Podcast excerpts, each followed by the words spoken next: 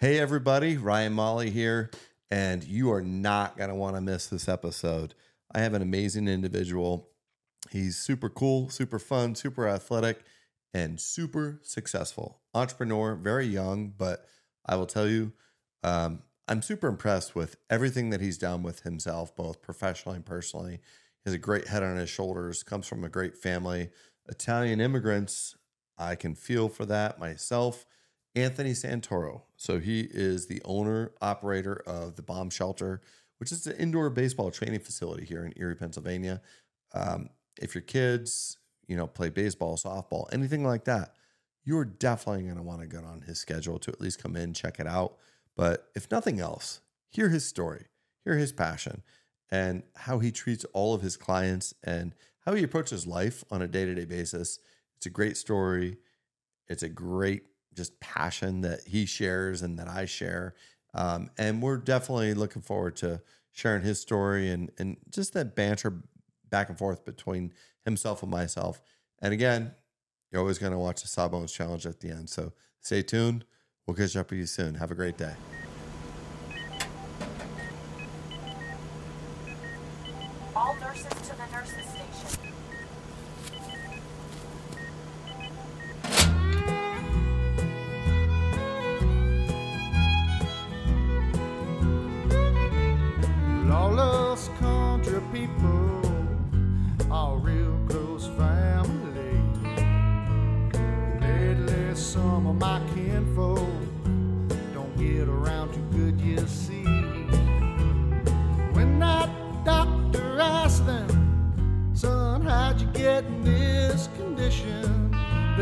Says, hey, Sawbones,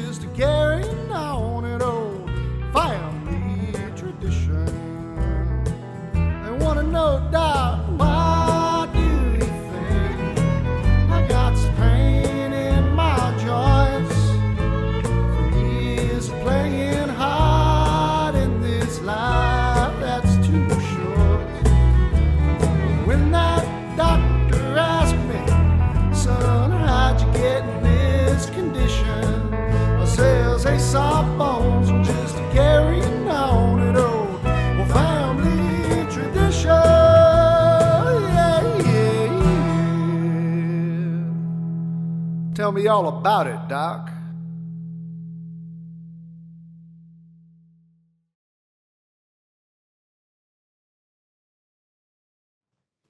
Hey, everybody. Welcome to Hey Sawbones, my story, my passion. I'm Dr. Ryan Molly, your host, cutter of bones, orthopedic surgeon, um, entrepreneur, business owner, most importantly, loving husband, father of three very, very, very busy boys uh, keep me on my toes. And I'm so excited to uh, record this episode and share this host with you, or uh, this guest with you this evening. Um, he is a, uh, a up and coming legend here in the Erie, Pennsylvania area.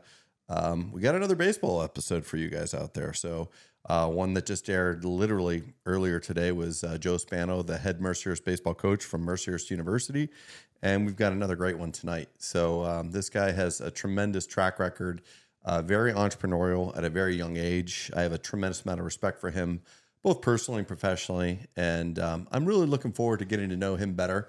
Um, you know, just kind of what makes him um, energized and gets him going every day, and and just sharing kind of the back and forth camaraderie that we do. So, without further ado, I'd like to uh, introduce and welcome Mr. Anthony Santoro. Thank you for What's having up, buddy? me. How I are you? appreciate it. Yeah, welcome aboard. So, Thank you. I'm excited. As we kind of always start these out, I like to hear a little bit about you. I mean, I, I know a little bit about you. You're from the Syracuse area, right? You went to high school in Syracuse. You then went to Canisius. I think you were there for a year playing playing ball. Um, then went to was it Monroe Yep. Community College for a couple Yep. years from 2013 ish to Yep. 16, Yep. and then uh, transferred to Youngstown State. Yep. Finished up playing there. You played there from 13 to or I'm 16 to 18 Yep.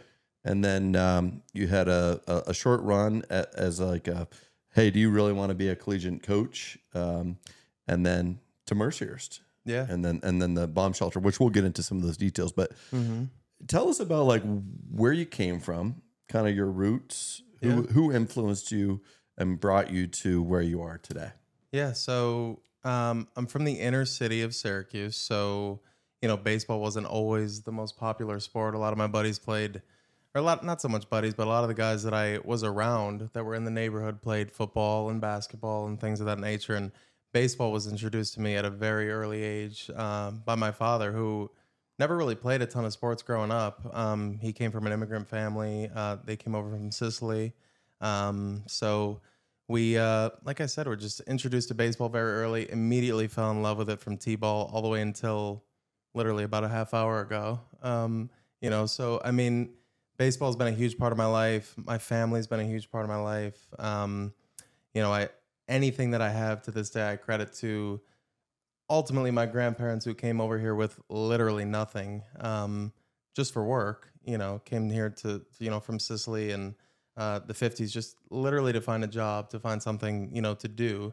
Um, and uh, you know just any bit of hard work or you know anything that i have in in my body comes you know originally you know from them. Um, obviously my parents you know things of that nature but those two people those two individuals i look up to you know they're not with us anymore but i look up to them every single day you know so um but yeah from syracuse um and then you know literally bounced. I always like to joke. I bounced up and down the thruway I ninety. Um, spent time in Syracuse, obviously, Rochester at Monroe Community College, uh, Buffalo at Canisius. Um, made my way to Youngstown State University, finished up there, um, and then all roads lead back to Erie. yeah, well, I, I, can say the same thing with myself because mm-hmm. uh, all roads do end up leading back to Erie, and it's kind of amazing that um, I was able to get my wife to come here from mm-hmm. Metro Detroit. So, um, your, your, dad was he born here or was he born in Sicily? My dad was born here. Um, my dad was born here, but uh, you know, like I said, sports have always been a big part of his life. But um, it wasn't necessarily that he wasn't allowed to play sports or anything along those lines. It was just it was known at a very early age that you know you were going to work. You know, you were going to work, and there was money that needed to be made, and you know, you're gonna you know you're going to provide for what is going to be your family down the road and um yeah so but yeah he was born here um but uh yeah. You're a young guy. I mean we're we're quite a few decades apart. Um h- how old are you? I just turned 28 yesterday. Okay. Happy belated birthday thank too thank you. So um but that being said your your your parents how old are they? Uh my dad is 58 and my mom is 57 Okay. Mm-hmm. So that's not that much older than me. That's yeah. like, you know, 13, 14 yeah. years older than me.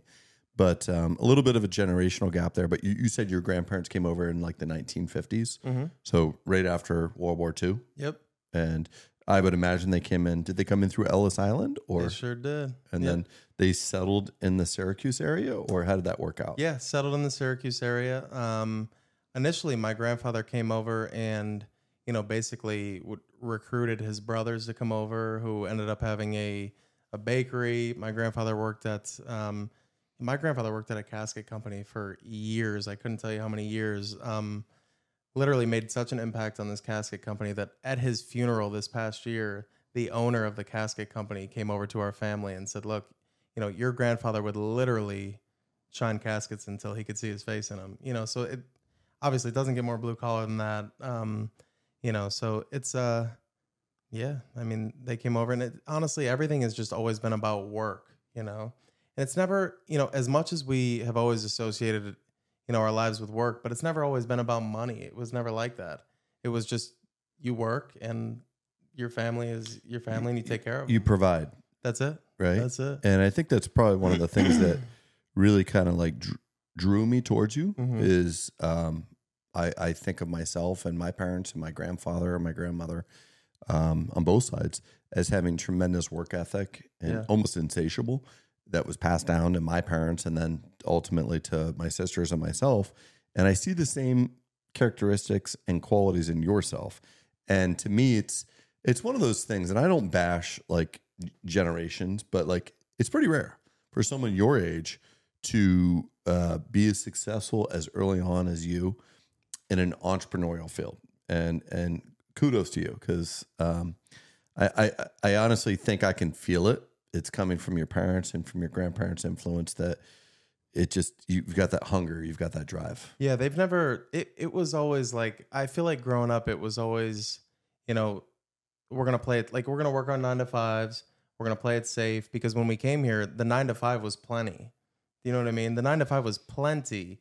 You know, we could raise the we could raise the family off the garden in the backyard. Yeah. You know what I mean? But then, you know, as I saw them, you know, as I'm seeing them and as I'm growing up, I'm like, yeah, the nine to five is amazing. We had an amazing childhood. We never went without. You know what I mean? But nobody ever made a million dollars, you know, by any means. Yeah. But we had what we needed. We had our family, you know, which was huge for us.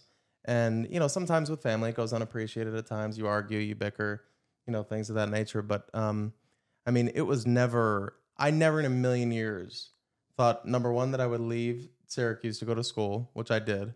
My grandmother, I think she probably, God rest her soul, hates me for still to this day. um, that was probably, I, I actually think I remember her calling me stupid for leaving to go to school because she thought that you just immediately needed to go to work, right?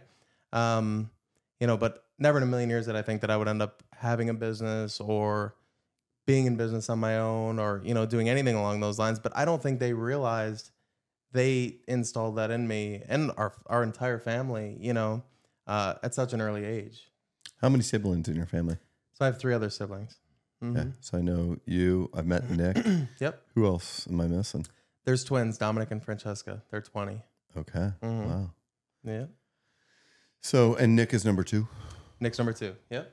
Gotcha. Nick is number two. So you know the other thing I always ask my guests are, um, and and we were chatting about this a little bit before we started, but like, do you remember the first time that we met? Honestly, not. I, I feel like it had to have been through a baseball related experience, whether it be It's probably my wife. Steelheads, bomb probably, shelter. probably introduced us, like Probably, yeah. Probably. because she does all the the the dirty work, the leg work to I get. think that it had to boys be signed through, up for Yeah, stuff. it had to be through uh, private training with the boys at the bomb shelter. I think that actually was, uh, Yeah. you know, before you had bomb shelter. Two is the newer one, Mhm. right? Yep. Um, she was like, "Hey, I, I really want you to meet this young guy. He's very entrepreneurial."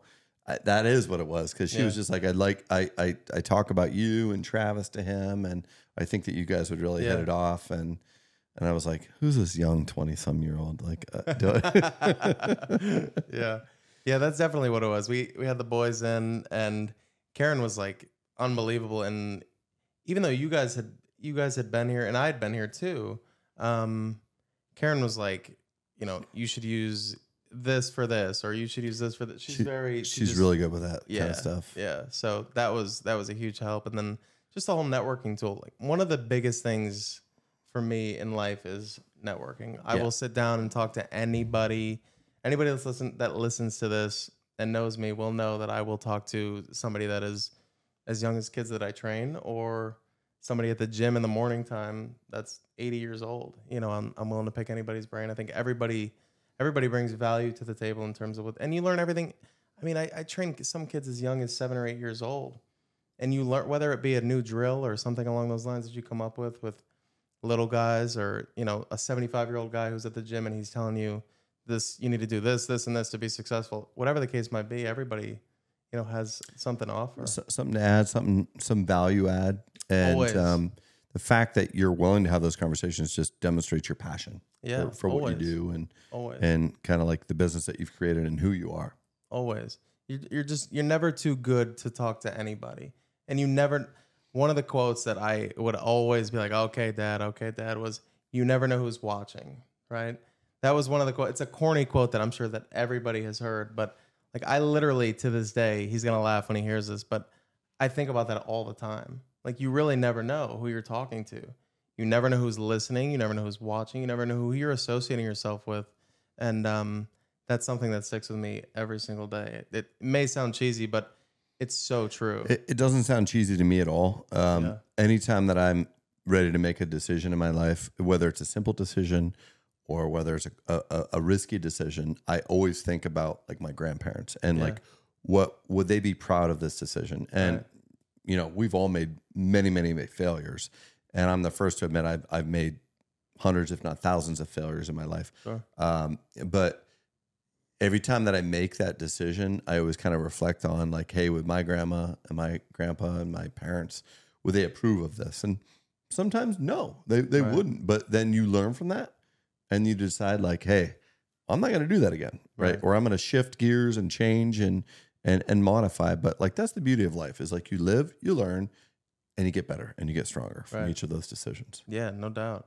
I mean, that quote is just, it, it can go in so many different directions. Like I said, you never know who's watching, you never know who's listening, anything along those lines. But ultimately, to me, after thinking about it every single day, because it was branded in my head after every baseball game I've ever played or any, you know, whatever sport that I might have been playing was, you know, there's, it, there's just so many things that can come from that. And um, I don't know.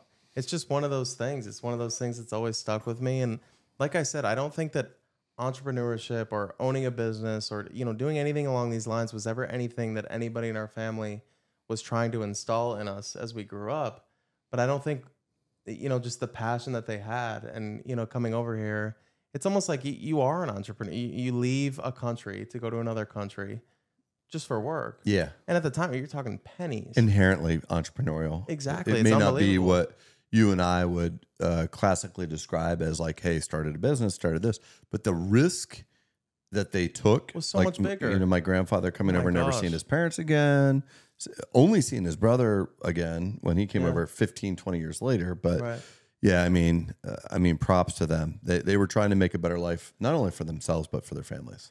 Yeah, to me that exactly what you just said is so much bigger than saying or somebody coming to you and saying, "Hey, I want fifty thousand dollars for ten percent equity." Fifty thousand dollars is nothing compared to picking up everything that you've ever known for your entire life in a completely different country and coming up. I mean, we, you know, what we do as entrepreneurs, yes, it's to benefit us, you know, monetarily, but what they did is unbelievable. Yeah. It's unbelievable. I think about it every single day. I have a picture of my grandfather working on a casket next to my bed on my nightstand. Then I have another It's a little, picture. that's a little morbid, but uh, it's unbelievable. It is. It's unbelievable. Then the other picture that I have is a perfect attendance award of his that was given to him by the company. Um, that and you look at something like that, and again, it sounds corny, but when you when you saw that man every single day, what he was willing to do, and you you know you wake up in the morning, and you're like, oh man, I got to go train these kids for a living. yeah, and I he's, mean- he's he's making caskets. That's what I'm saying. You know, and this you're like, I gotta go train kids for a living. I'm exhausted. I'm tired. Well, it could be worse. You could have to go and clean some clean a casket for somebody to die. I mean, you know what I mean? Yeah. So it's unbelievable. Just the little stuff like that. You just don't, you know. I think about it all the time. I don't necessarily always come out and talk to people about it all the time. Um, but Well, I can Yeah. tell you, I've already learned so much Mhm. just in this first little segment. So, yeah, you know, we always at this point we kind of do a beverage break. So we, Mhm. we did it a little differently today because we we kind of broke tradition. We, we actually came out of the gates with beverages. So for the viewers out there, it's a little later than normal. So I'm off this week. I'm on vacation. um, I'm normally in bed by like 8 9 o'clock at the latest. opposite schedules. A- Anthony was at the bomb shelter training kids until 10 p.m. tonight. He didn't get here until probably 10 20 ish. yeah, Um, I'm usually two or three hours into REM sleep at this point. And, you know, n- the fact that I don't have to work tomorrow, I'll have surgery tomorrow, like, a- and we, we don't get this opportunity to connect. Like, we've been trying for a couple weeks to get you on. right. Um, so I'm glad you came over. I'm glad we're up late, but we started out of the gates with a cocktail. So we didn't did. have to wait. We so, did. salute. Very good. Salud. So we're going to shift gears. All right. We're going to go into the Q&A session. So what we're going to do is you're going to ask me six questions. Mhm. Three business and then three personal. Okay? We'll then roll reverse. I'll ask you three business, three personal. Good news is that you can veto one of those questions if you don't like it. Okay. I wouldn't call it bad news, but I'll just give you the facts. This is episode 8 or 9 and not one person has vetoed one question yet. So no No, pressure. I think we'll be but- okay. So fire away, do but do business first. I, I said that I I told you that I wouldn't use my phone. But these questions, I thought these questions through. I want to open up.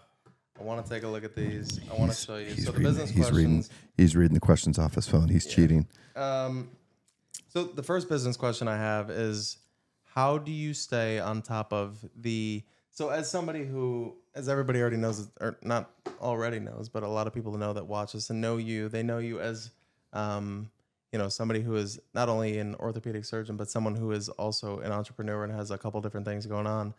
How do you stay on top of the different medical trends, you know, while being an entrepreneur and, you know, while doing all these different things and things of that nature? So, um, I think first and foremost, I'm very, very proud of being a lifelong student. Um, I joke all the time that I say, "Hey, I'm an educator first and foremost." My father was a teacher in Meadville for 31 years. My three older sisters are all teachers to some capacity. My wife Karen, who you know is a teacher, my aunts were teachers, my uncles were teachers. So I'm first and foremost a teacher, but I'm also an, a very avid student. So I'm constantly going to courses. I'm constantly reading journals uh, every single month, and I'm staying on top of like what's the latest and greatest, right? Right. I never want to be the first guy doing anything, but I also don't want to ever be the last guy doing anything either. Right. Right. So I'm I'm usually maybe the third or fourth guy doing something. Like I'm a, a very early adopter of whether it's surgical techniques or this or that. But I got to make sure that it's tried and true and proven. Right. But I'm definitely not like the last Yeah. couple guys doing it. Like I'm if if something is not working, I'm I'm making sure that I'm getting off Right. that ship.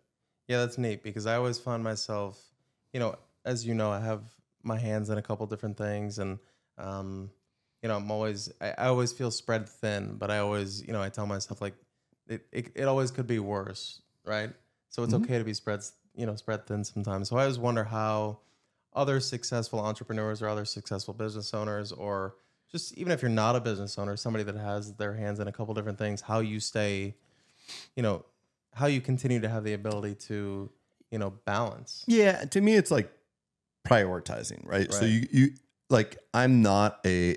It's funny. I have uh, these flashbacks of different people sitting in this seat, and immediately when you said that, Brandy Sheets, who was my right hand go to person for many many years at Whole Health, um, and sh I really really respect her for her um, ability to multitask. And I said, I'm not a good multitasker. She goes, I disagree.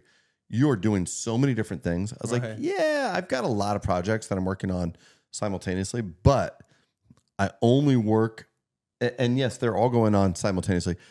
But when I'm working on one, whether it's surgery, I'm 100% focused on that. Right. And then when I'm working on this project, which may be an hour later, I'm 100% focused on that project. So I don't have the ability to like give different projects my energy at the same time, Right. which to me means simultaneous. But I do have the ability, and, and I do my best work when I have a lot going on, Right. kind of like yourself. Like I'm, I'm better when I'm busy. Right. Yeah, no doubt. Okay. All right. Number two from the phone. What are your biggest see this is it's kind of a loaded question because there's all there's there's so many different things that that can go wrong, whether it be, you know, in well hopefully not, but the operating room. I mean there is, you know. But what are your biggest fears as a business owner? What are your biggest fears as a surgeon? What are your biggest fears as somebody who took it upon themselves to go into business for yourself or go into, you know, private practice or, you know, things of that nature? What are your biggest fears? Easy, easy question uh, for me to answer. It's failure and disappointment. Mm-hmm. From day one, when I was a kid, the the biggest fears that kind of drove me to do what I did and how I did it were disappointing my parents, my siblings, Yeah. my friends, my grandparents, um, whether it was failure or not doing it exactly. And, and that's a tough burden to live with. Yeah. A- And I would say it is definitely one of the strongest, like motivating factors in my life Right. But it's also it's like a blessing and a curse. So Yeah. when those occur, which they do, right? Let's be honest with one another. Um, if you're not failing, you're not trying, and if you're not failing, you're not trying hard enough. Right. Um, and and I try a lot of things, and I throw a lot of mud against the wall.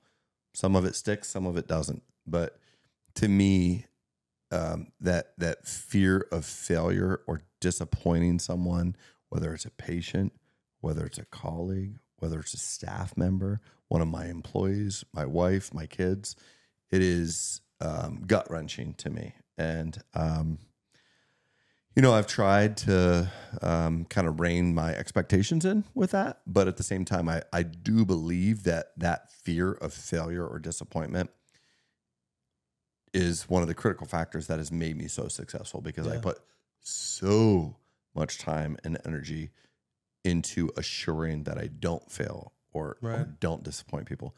Again, it happens. It's inevitable, especially when you you do, um, you know, patient care and things like that. Um, and w- and when those things occur, I take it very personally, and that's honestly um, why it's so important to have a good support network around you. And, and to me, that's Karen, and that's the boys. I, I remember a specific incident several months ago was the hardest time in my entire professional career with a surgical procedure that I did that uh, didn't go exactly as planned. And it was the scariest moment of my life in the operating room, um, one of the scariest moments of my life ever.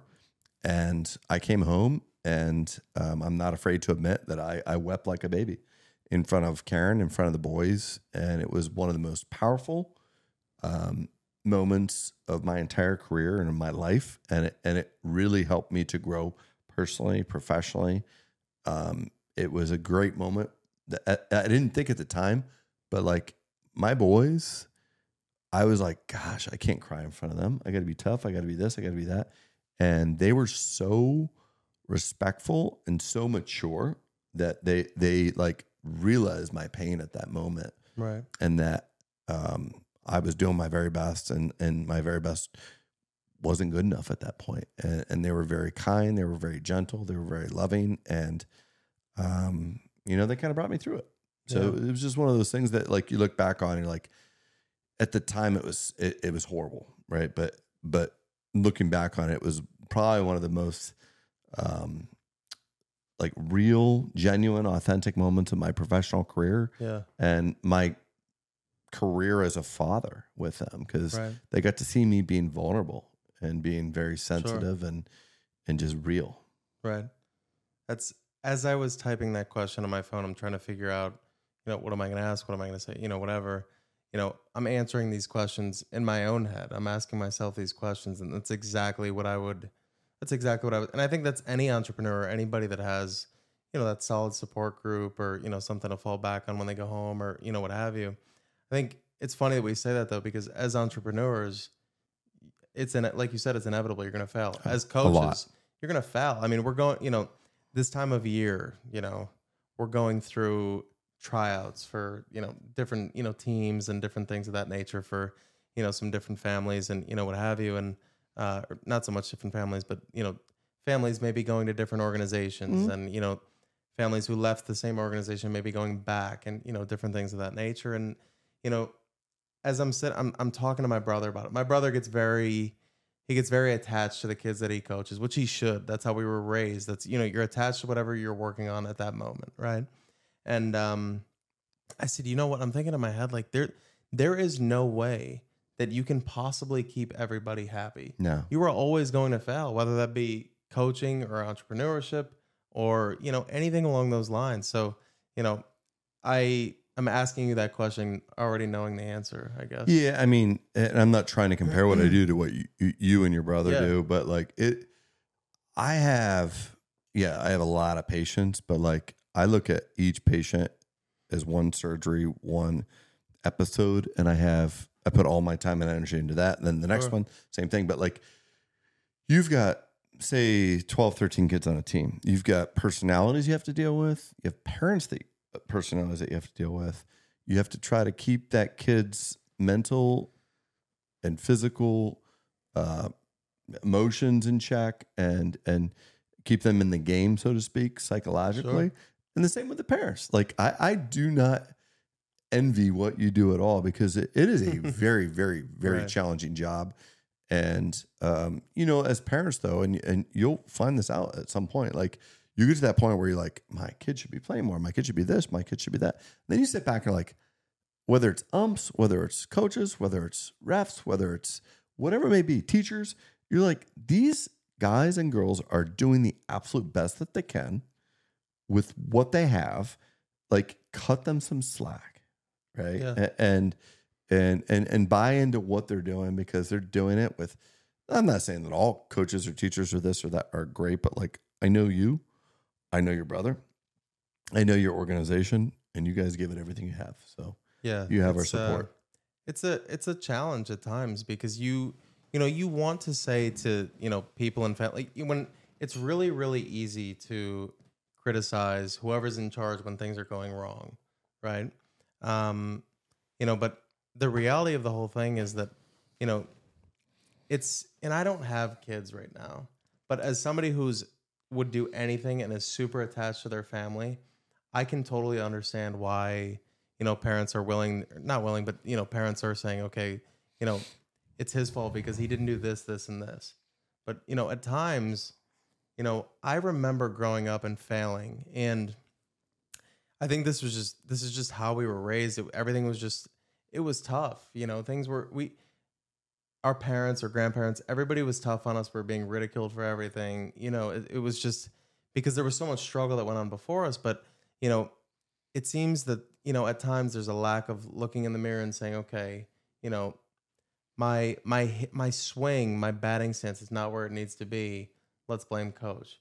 But I think a lot of times people fail to realize, okay, well, you know, if you worked on your swing and your batting stance four times a month, okay, name another thing that you can do four times a month and be good at it. Yeah. There's probably not many things that you can do. Yeah. Not right? many at all. But it's su- it's it's way easier to, you know, ridicule a coach or you know anything along those lines, and that's one of the things that I like to challenge my athletes with, and I'll. That's why I'm not afraid to say it on this podcast. I'll shook. I, I will never sugarcoat anything with anybody. yeah. You know, you want your swing to get better, and you know you want you want to better yourself as anything, right?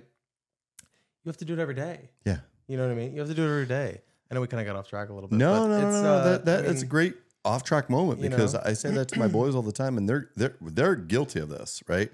They'll blame Everybody umps, is. they'll blame this, they'll blame that. And I'm like, listen, listen. There's a reason you didn't get a hit in that game. That's right. Has nothing to do with your coach. Has nothing to do with the ump. It has to do with you, right? And and you could say, well, that was a ball, that was a this, that was that. Well, you're holding the bat, okay? Swing it, and if you can swing it and not hit it, then you probably need to start swinging it more. Right. And- and whether that's at the bomb shelter or in the backyard or this or that. So and and that goes across all walks of life, whether it's surgery, whether it's academics, whether it's no matter what you do, right? You can't expect to be good at it if you don't do it often, and you need to have an you know focus while you're doing it. You need to have um, intention while you're doing it, right? It can't just be like lazy practice. Lazy practice doesn't end up going well. It needs to be focused. It needs to be deliberate. It needs to be intentional, right? You need to have a point like Kobe Bryant, Michael Jordan. When they practiced, they practiced hard, they practiced often, and they always had a goal in mind. They weren't just going through the motions. If you just go through the motions, you're going to get mediocrity. That's true in sports. That's true in business. That's true in just life in general. Yeah. You know what I mean? So, all right, Third business, phone. Phone. He's going to the phone again, folks. Um, what is the most the most gruesome thing that you've seen? I guess is a little bit more funny. Uh, the most gruesome thing that you have seen on an operating table. Oh gosh. Um, I mean, I've seen lots of things throughout the years, whether it was orthopedic surgery, whether it was um, general surgery, whether it was so I can get splashed in the face with blood and I can get splashed in the face with bone dust um, on a daily basis, and that does not bother me at all. Smells really bother me. So it, it's it's like bowels. I could not be a general surgeon. Um, I couldn't be an OB-GYN surgeon. Um, those types of things like infections where, where you're dealing with like pus and, and just nastiness. Um, quite honestly, some of the grossest things that I've ever experienced are just like the the natural things like a patient like loses their their bowel control during the operation and they and they Yeah, they, they have a bowel movement all over the table. Uh, It's underneath the drapes, but I can smell it. I'm like, I got to get out of here. Yeah. Right. Um, the other gross things that really gross me out, I'll, I'll tell you a good one, just like surgically, but um, when anesthesia like pulls the tube out of my patient's throats, I can't be in the room because there's like that that slime that's like hanging from their mouth to the tube, and it's just like snot, and it just it's nasty. Um, but a- a- and this probably isn't like as gross to me, but like it would bother a lot of other people. There was a gentleman I remember when I was in Detroit. I was doing my trauma rotation at uh, Detroit Receiving Hospital, and um, there they called it the knife and gun club. Like they literally the trauma that I was getting wasn't like, oh, I was skiing and I broke my femur going down the the black diamonds, right? It was they got shot by a gang member or they got stabbed by a, a- an opposing gang member. And there was one individual, young, probably early 20s, that was brought in. He was shot 19 times in the chest and the arm uh, uh, the uh, by gang members and police officers. And we had to try to put his humerus back together, his upper arm bone on the on the left side. I remember the surgery. I mean, it was like Swiss cheese trying to put this thing back together. And um, again, not the grossest thing in the world, but I mean, he had bullet holes all through him. Guy, guy survived, right? Because he was probably doing very, very bad things. Probably working a drug deal or something like that, and God just wasn't quite ready to take him. and and he Right. had, felt like his kids got some more life lessons to learn.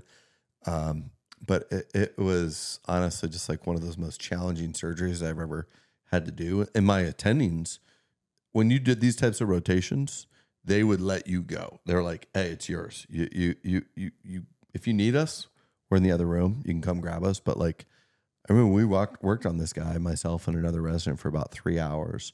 We finally got it fixated, but we rounded on this guy for probably three weeks. He was the most unappreciative individual that I've ever treated. Never once said thank you. Always felt like, you know, entitled and this and that. But like, it, it was pretty like eye opening to see that other side of things because what I do on a daily basis now is like elective hip and knee replacement surgery where the people are thanking me before I even do the operation. Whereas that was the other side of the, the coin. It doesn't mean that it's any less important because these these individuals need this care. It's it's critical access care. It's very important that they get it. Um, it's just it's a hard pill to swallow when you're doing something for somebody and you spend so much time to try to help them, and they're so unappreciative of it. Sure. But um, I don't know if I quite answered your question, but No, that does. yeah, That does. personal. You don't need a phone for personal questions, do you? I do because I have good questions that I wrote down that I thought through, and I just want to make sure that I touch on everything. Okay, fire Um, away. This this is this first one is that is something that I struggle with every single day. Um, how do you balance your work life? I guess it could be you know a business question as well, but how do you balance your personal life with your work life, with everything that you have going on, whether it be you know the, just everything in general? How do you balance it? So I, I'm not going to admit that I do an amazing job of it, but I'm getting way better at it as uh, my career goes on. And uh, again, I'm quite a bit older than you. I'm almost 45. I'll be 45 later this year.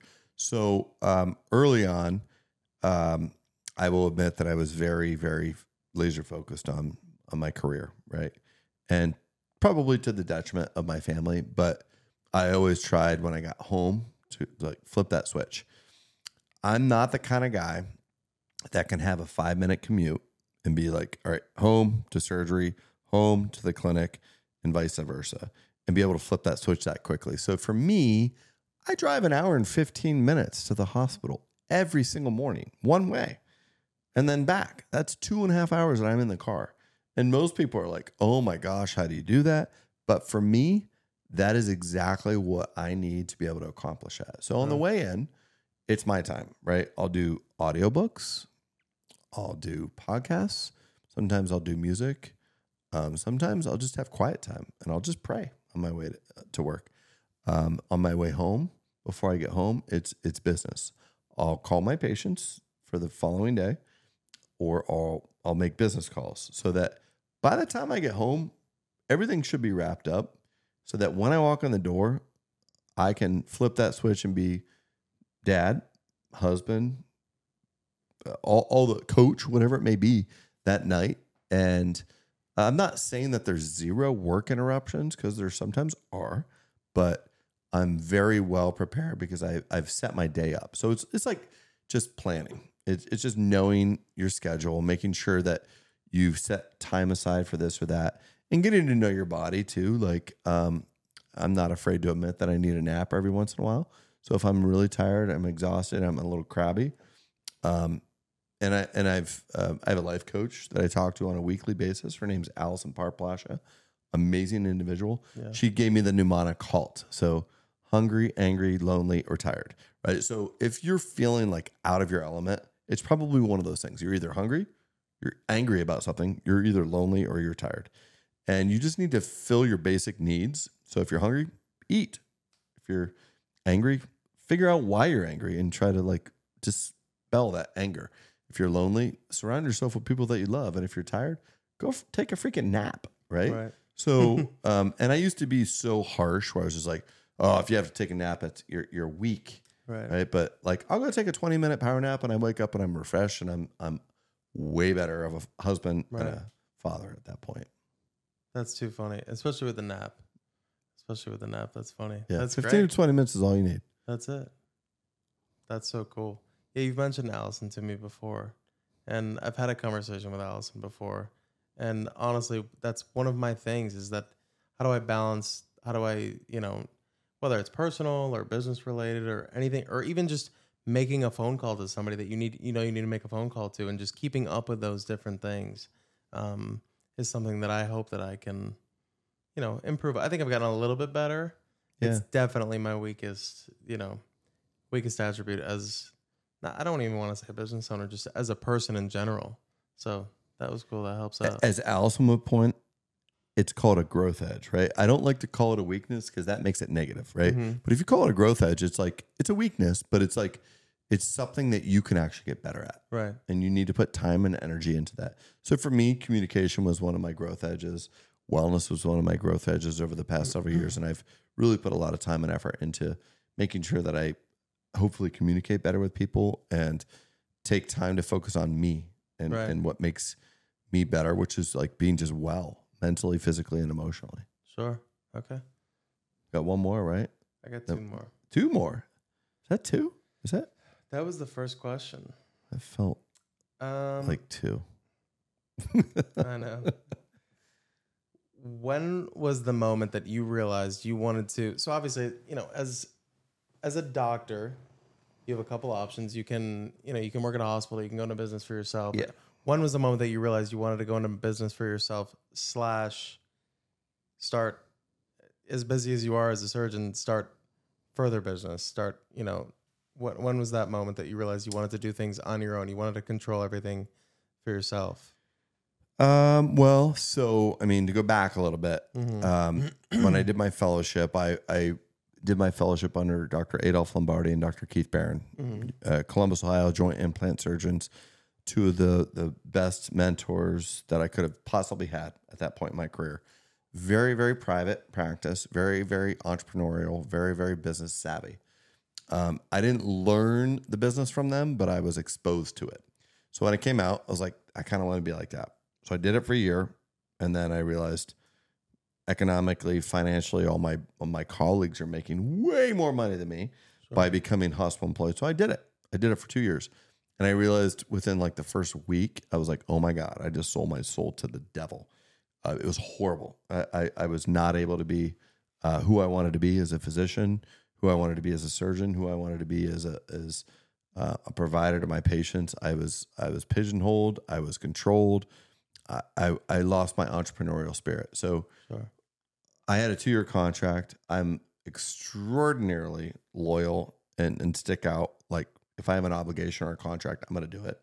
So I, I stuck out my two years, but th- I did not spend one more day than my two year contract. And at the end of that, they tried to give me an, a subsequent pay increase. And I was like, yep, nope. And I actually took a huge pay decrease to go back into pi- private practice because I knew that there was no dollar amount that could get put on what I was doing on a daily basis that uh, could make it worth it to me to to be able to take away that like um, ability to just be who I was, right? And, and not just being authentic and genuine, but being like private and being uh, calling my own shots, right? And when I took that step back, um, the, the the economics, the finances, they were like, this makes no sense whatsoever. But I felt the most amazing sense of freedom when I made that switch back. And since then, um, I've never been, I've been employed again by a practice for a couple years when I moved back to Pennsylvania because I had no other choice. Sure. I was not hospital employed. And then after that, I opened Whole Health on my own in 2018.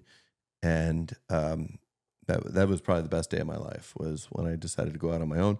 Extraordinarily difficult, extraordinarily challenging to start a private practice less than 10 years into your career, right? And to like rally a staff around you to believe in what you're trying to create, not having an actual office to do it in and just like trying to figure all those like Yeah, challenges sure. out but man it was so good it was liberating to just know that like it was it was i could do it the way that i want to do it which is my ultimate goal was to just provide the best care for my patients possible without having anybody or any institution trying to influence the decisions that i made to, to be able to do that Gotcha. Very cool. My last question is interesting because I don't have any kids of my own. Um, you know, who's my favorite what's that? is it is it your question who's my favorite kid or no, no, no, no. okay no. good I, I can answer that easily Um, no i'm kidding I, uh, you know, obviously children are something that, you know, you, you know, you think about when you're younger, you think about in your 20s or what have you, but you're, you know, at least for me, and this is not something that I've, you know, come out in the open and said before, but like I'm in business for myself, you know, for the most part, I'm in business for myself. And, you know, there's always thoughts in my head like, well, like you said before, I was off of work at 10 o'clock tonight, right? So that's a challenge, you know, in the future you know, how does that whole dynamic work? So my question is, what are your biggest challenges as a parent? Oh wow. Um, well, I think as a parent, for for us, we have to look at like we have three boys, right? If it was one kid, it's one challenge. If it's two kids, it's multiple challenges. If it's three kids, several challenges, right? And each of your kids are going to come out completely different from the one prior to it. They're not going to be the same. Their needs aren't going to be the same. The way that they interact is not going to be the same and they're going to have issues with one another, whether it's jealousy, whether it's this, whether it's that. Some are going to be a little bit more naturally gifted athletically, academically, um, and they're all going to have their own unique challenges and situations. So, uh, for for Karen and I, I think it's important to really identify like who your kid is, what their strengths are, what their weaknesses are, what their personalities are, what their needs are. Is probably one of the most important, right? Because everybody needs something differently. And if you haven't read it, I highly recommend it uh, for you as a human, for you as you know, you have a young relationship with Taylor, which she's a great girl. And when you have kids, it's called Five Love Languages. Have you ever heard of it? I have. Have you I read it? have. I have not. So I would read it, Yeah. either the audiobook or the actual book. I've done it a couple times. And I'm not going to go into the specifics of it, but like it really does give you a different perspective as to like what is important to different people, right? So like my wife's uh, love language is very different than mine, which is very different than Anthony's, very different than Santino's, and very different than Luca's. Honestly, I don't even know if any of us have the same. There's only five according to this book, right? But that being said, is like I don't think there's like just one, because there, there's certain things that are really important to me. Like I love, um, you know, being able to like just words of affirmation is one, of them. Physical touch is is one of them. Gift giving is one of them. But for each, like I like doing all those things, but there's certain love languages that speak individually to you. So for me, the biggest challenge of being a parent is like identifying what my kids' needs are, aka love language, and being able to provide that while not taking away from one of the others. So it's like time management is very important because some kids need a little bit more time and energy than others and and and it just seems to happen that they all need you at the same time. So like dividing and conquering, that's why I would say like one kid's generally easier, but like when you've got three kids that are all acting up and this kid's going that way, that kid's going that way and you know, there's only two of us, we have to figure out a mm-hmm. way to like keep everybody on the rails and make sure that like no one's getting too far off course and that they all realize like tonight I had a great before you got here we had a great couple days in in the hills of Hocking Hills of Ohio but Anthony came down and like he's a big physical touch guy. So he laid on my lap. He's 12 years old. Put his head down. We were watching TV and I just was able to like touch his shoulder and let him know that like how much I love him. And, and like not just physically touching him, but like telling him like I tell these kids all the time how much I love them. And and to to me that was something that I never got a lot of. Didn't mean that my parents didn't love me, but it was just was like it was a different household. Right. I had three Yeah. older sisters and Yeah. my parents weren't lovey dovey touching us and, Right. and hugging us and saying, Love you, Ryan. Like my parents told me that just a handful of times.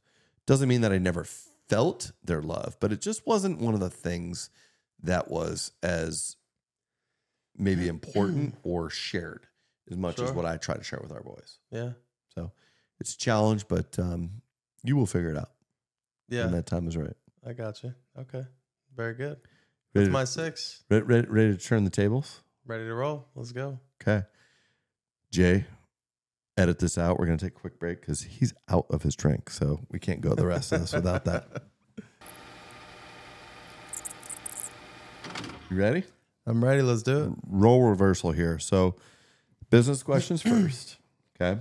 So, you're a young guy, 28. You've you've done some things. You've you've you've coached, but this bomb shelter thing. Where the hell did this come from? Like, who was the first person that gave you? I mean, I know that you coached at the collegiate level, but Mhm. where where did you first get this idea of like training not only just like collegiate baseball players, but younger athletes?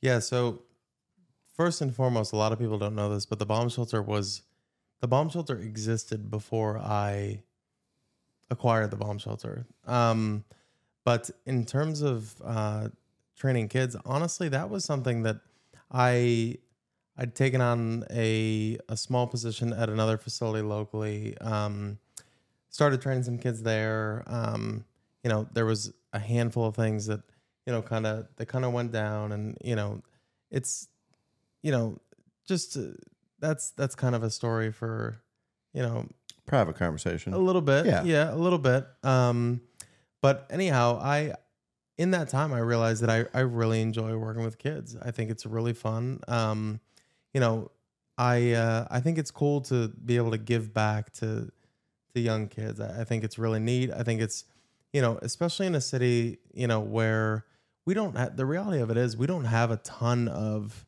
you know, crazy baseball talent. That's that's just the reality of Erie. You know, we're surrounded by cities that do. Um, we're surrounded by cities that have a ton of indoor training facilities for baseball, softball. Um, so again, at this point in time in my life, never did I think that I would have uh, a facility of my own, but I did start to train some kids here and there. Um, I did some training outdoors. I worked with some kids outdoors. Um, you know, literally at a cage that I could find a cage at, you know, whether it be Sam Jethroe Park, whether it be um, Furman Park out in Harborcreek, really wherever. I mean, I remember literally there were some kids who didn't have a ride. I would pick them up in my personal vehicle and bring them to the field. We would train, drive them home. You know, it was just, it was never, it was never, um, it was never a business thing, anything along those lines. It was never like that. It was always just to kind of, you know, help. And it still is to this day. But at the time, it was never like, you know, I'm doing this so that I can start a baseball training business. In my eyes, I was going to be the next head baseball coach of Vanderbilt. You know what I mean? I, I always wanted to coach college baseball, right? Um, but uh, you know, I it got to the point where I was doing 30 or 40 of these a week on top of coaching baseball at Mercer. So now you're okay spending X amount of hours a week at Mercer's and then basically working another full time job. And um, I remember talking to you know friends and family, and they're like, "This is like this is not a hobby. This is a business, right?" So um, I I started to rent time from the original bomb shelter. So there was you- mentioned that you said Yeah, there, was, an a original bomb, shelter. Yeah, and it was called bomb shelter. It was called Bomb Shelter Indoor Cages. Same logo, same name, same everything, right? Um, and I rented some time from them. Uh, the previous owners came to me and they said, "Look, you know, this has always just been a, a fun thing for our kids. You know, whatever. We've never really run this as um, it was a legitimate business to them, but there was never any marketing. There was never any advertising. There was never any social media, anything along those lines. Um, do you want to buy the business from us?" And I'm thinking in my head, like, I, I have no idea. You know, I'm a college baseball coach at this time. I, you know, I, I, I don't know. Um, thought it through. You know, Joe Spano, your previous guest, is one of my biggest professional and you know coaching mentors in in my life, and uh, I mean, I owe a lot of different things to Joe. Um, he's like, you, you know, this is huge. You know, this is this would be awesome. It'd be a great opportunity. I don't know. There's only two or three cages. I envisioned something a lot bigger. You know, well, how about we, you know, just start small and see what happens. Go from there. So finally, you know, we did acquire the bomb shelter. Um, for a you know a great price. I mean, everything just made a ton of sense, right? Um, but uh, yeah, that's I mean that's pretty much how it happened.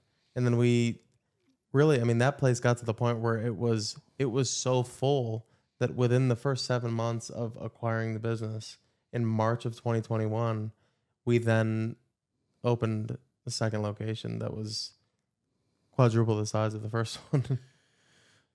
So that's right after COVID, right? So that leads Right me into my COVID. Mm-hmm. second question: is you you acquired in 2018?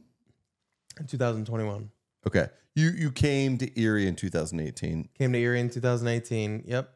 Started coaching baseball at Mercyhurst and then yeah. and you were probably doing some private lessons here and there. Just on the, On- on the side, there was some alumni, you know, things like that. and yeah. you started a business in the height of a pandemic. yeah. Number one, what were you drinking or smoking? And number two, was there other than Joe, was there like a voice in the back of your head or a person, your parents, somebody that was just like, Anthony, you need to do this?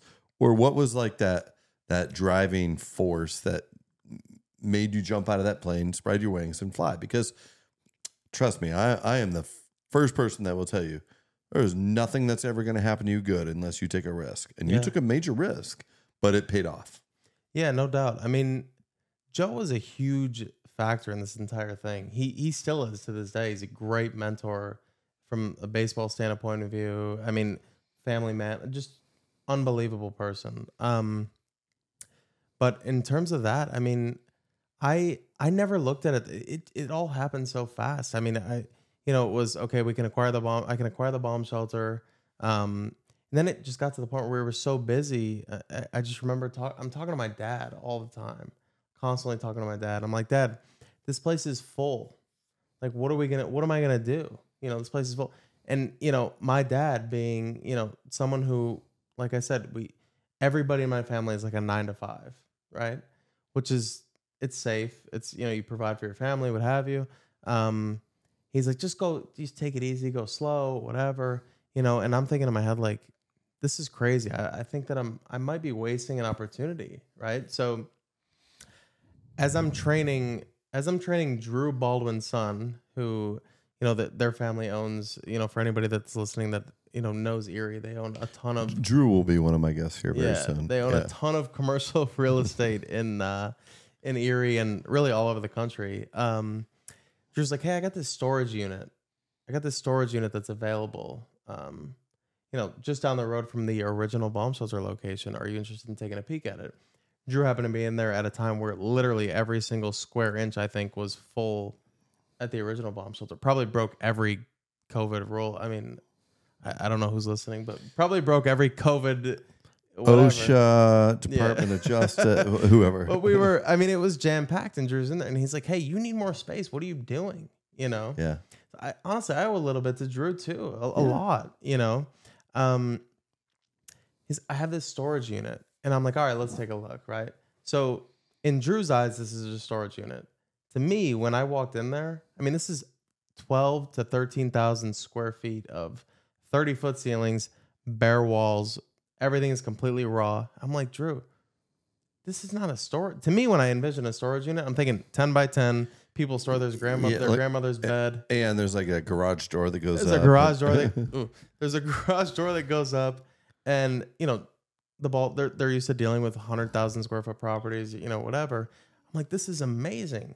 I'm like, I don't know how we're gonna pay for this, but this is amazing, you know. yeah. And make a long story short, I mean, we worked out a deal that you know was that was able to allow us to you know get into a space that was much larger, you know, acquire many more team rentals, um, which are huge, you know, in the, in this line of work, um, and just really be able to provide a space that ultimately is the only space in Erie that has just baseball and softball that doesn't have any other sports, you know. So we've been able to do that. So you're kind of leading me down this path. My my my third question, and this is almost like a statement, but I I kind of want to hear. I'll, I'll turn it into a question. I have a tremendous amount of respect for people that not only talk the talk but walk the walk, right? And and I put myself in that company, like from my office. Sure. Have you seen it yet? I don't think you've been down No, there, just right? pictures, but no. Yeah, but we need to get you down there. Like, so it wasn't just like something that I had like an idea for. Like, yeah, I had an idea. I drew it out. I drew out all not the structural engineering plans and things like that, but like I physically did a lot of the work myself. Like I, I was building walls and and putting stuff up. Like you did the vast majority of you put the turf down, you put the nets up, you did this, you did that. You were painting. That's blood, sweat, and tears. And and, and, Yeah. and like your success is because you invested in yourself and you put I mean, you weren't just paying somebody to do this for you, sitting back casually. You were an invested owner and you went out and you said, This is me. This is Anthony Santoro. I am now bomb shelter. I'm putting my time I, and you were there late doing this stuff, Yeah, like this was after never- hours. The the option to hire a company to come in and fully outfit this new location, it wasn't there. That was never an option. I mean, I remember getting a quote from a company for well over a hundred thousand dollars, and I'm thinking in my head, um, Were you again, laughing when they gave you that quote? I'm like, Dad, these guys want that. He's like, get the hell. Like, the, there's that was never an option. So Yeah. the only option was to bring on who is now, in my opinion, and a lot of people's opinion, the best pitching instructor in the city of Erie, Frank Freschetti. Frankie Freschetti. Unbelievable. Shout out to you, buddy. Uh, yeah. Hey, you're coming on here too, by the way. So Frank, I mean, I owe, I owe a lot, if not all of you know the success at the bomb shelter to Frank sure. I mean, Frank was, he was a, I mean, everything in terms of building out this this second location. Frank's gonna hate me for saying Frank's afraid of heights. Okay, so we I'm- one I'm of the biggest things that Frank, so one of the afraid. biggest things that we had to do was we had to first of all we bartered I bartered a scissor lift. You know, these guys are telling me that I need a scissor. First of all, I I'm going on my phone googling what's a scissor. lift. I have no idea. okay, so we barter a scissor lift. I get a scissor lift. Okay, Frank and I are on a scissor lift and we're painting this completely raw space, right? And when I say raw, I'm talking literally cement block, cement block on the wall, concrete floors. Nothing is painted whatsoever. Um, and that was the first thing we did. We painted. I mean, blue, white. We painted. It is what you see. I mean, you know, and um, so I owe I owe a ton to to Frank for sure, and some of my family, and you know, I'll never forget the first time my dad walked into that facility, and my dad just he grabs his head and he's like, "What did you do? What did you get yourself into?" I'm like, "Dad, no, seriously, this is gonna be great. We're gonna, I mean, this is gonna be phenomenal. We're gonna train every team. We're gonna train every kid." We're gonna train every travel organization, every high school. He's like, no, why would you do this? Why would you do this to yourself? You know, because as much as my family, everybody in my family works hard, it nobody was really risk takers. I mean, the biggest risk was my grandparents coming from Sicily to, you know, Syracuse. Pretty big risk. That's a huge risk. But in terms of that, it was the the the risk was okay. We're we're here and we're gonna find a job and that's gonna be great. We're gonna make a few bucks. We're gonna you know we're gonna have a family. Everything's gonna be amazing. But renting a space, building it out, that was never really you know that was you know if my grandmother were here today, she she would probably still be mad at me even though we're doing okay. You know, so it's um honestly, I sit here. I still don't know how everything happened. That month, we had one month to build the facility out. We got mon- one month. I believe it was one month free rent. Thanks, Drew. And um, we, Thank we had you, Drew. basically 30 days to, to build this place out. And um, we did it. We built it out in 30 days. Um, the quote that we got was for well over $100,000. And they basically told us that it would take six months to build out. I literally told Frank, I said, look, we have we have 30 days. That's all we got. So let's do it. Then we did it. And that was it. Did Here you we are. guys like? Uh, were, were you like, all right, day one we got to put in at least fifteen hours. Day two we got to put in. Well, or what were you getting down was, to crunch time where you're like, we got four days left and we have like half the things to still do. what happened was we're I'm funding this project with the money that we're making like that week. I mean, this was not. This was not. We're gonna go to the bank and we're gonna get this. Yeah, you self funded it. That's right. Everything was bootstrapped. So we, I mean, Frank and I would literally we would train kids from whenever in the afternoon until ten o'clock at night, and we would work on this new. We would drive over. It's only you know less than a mile away. We would drive over and we would work on this new facility, probably after eating Taco Bell or something along those lines, until five or six o'clock in the morning. I mean, we would l- be leaving the facility at five or six o'clock in the morning, and people would be going to the gym next door. Wow. So that was it. You're pulling all nighters. We were pulling all nighters. We would sleep for a few hours. We would go to Mercyhurst practice, and we would repeat that month of October. I'll never forget it. Um, and to be honest with you, as corny as it may sound, I would never trade that for anything. It was unbelievable. No, that's what you call sweat equity, That's right. right? You literally That's put it in. Yeah, there was no other option. I guess there was no other option. Proud of you. I appreciate it. That's way, it. way more important and like something to be proud of than going taking a loan out or going and having somebody else do it for you. Like you guys did it. Yeah, I mean, like I said, there was no at the time. I mean, I was I was young. I didn't have the income. There was I was never going to be able to go to a bank and say, "Hey, we need this." You know, so for any entrepreneur, any future entrepreneur, not that I'm in a position to give advice, but for any Hey, young, you are. You for are. any young entrepreneur that's listening to this, don't be afraid to do things on your own. It's totally fine. You might fail. I went about that whole thing thinking like these cages might fall. The paint's probably gonna chip. There's gonna be holes in the nets. There's gonna be this. There's gonna be that. But there's not. And here we. I mean, we're still here. yeah. We're still here, and I can guarantee we're not going anywhere. No. You're going somewhere. It's going up, That's right. right? That's it. You- uh, So- As you continue to expand. So I think it was my third business question, wasn't it? Yeah, that was your third. So we're going to go personal now. Let's do it. So, I mean, you spoke of your family. hmm Obviously, your your family has a huge influence on you, from your grandparents to your parents. But is there, and and it doesn't have to be a family person, but like, is there one person that you can sit back at the end of the day and be like, this is the individual that like I can attribute, and maybe it's not one, maybe it's a couple. I can attribute my success to, and just like, um, who drives you on a, a day to day basis to be the man that you are? Yeah, I mean that's a that's challenging, right? Because you have, you know, my grandparents, you have um, pretty much everybody in my family, but really, I mean, honestly, my dad. I mean, my dad has been somebody that I've looked up to my entire life. You know, I remember growing up What's up. his name, by the way? My dad's name is Frank. Um, and uh, but yeah, my dad. I mean, I've always looked at my dad like this. You know, strong, net, always gonna be around, always gonna be this, always gonna be that. I mean, just always. You know, you you call your dad, and I think a lot of people probably feel this way. You call your dad as like someone who you think is always gonna have the answer. Like, Dad, this happened. What do I do? And you just think he always has the answer, and that's. But yeah, I mean, I, I would have to say my dad. I mean, I hate to interrupt. He was not a principal at Maplewood Elementary School back in the 1980s and 90s, was he? no. Because Frank Santoro was the scariest individual that I've ever met in my entire life. I didn't know your dad's name until you just said it. And oh my gosh, all of you people that went to Maplewood know who I'm talking about. Great guy, but man, that guy was intense. and when when Mr. Santoro, our principal, would speak, we would listen. And if you ever had to go to the principal's office for anything, it was like, holy crap! Like it, this is not going to be a good day.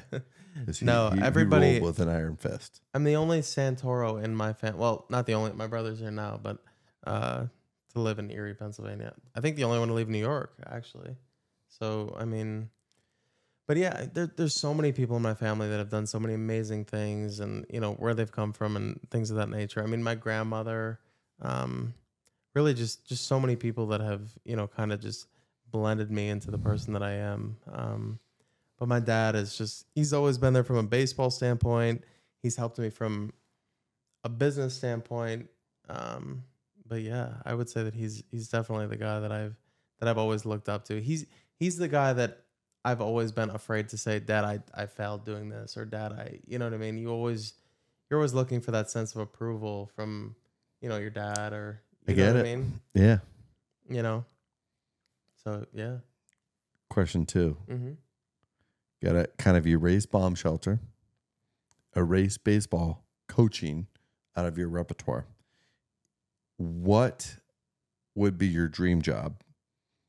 You got to subtract baseball completely out of it. What what could you see yourself doing if if you weren't the bomb shelter Yeah. entrepreneur that you are and um, baseball guy that you are in the community? something along the lines of sales. I like to sell. I like to negotiate. Um, definitely still something entrepreneurial. Um, honestly, something that has always interested me, and some people listening to this probably know this because I've actually, and this is the first time I'm admitting this to the public, I've actually done some, uh, not done some, but I've I've had some different interviews and some different things that have have gone on that, you know, in my head I'm like definitely spreading myself a lot more thin than I already am. But I love the idea of real estate. Um, I think that's like one of the most entrepreneurial things that you can do, and it's just I love the risk. But I know it's crazy, but I love the risk. Um, I love the negotiation piece of it. I love the selling piece of it.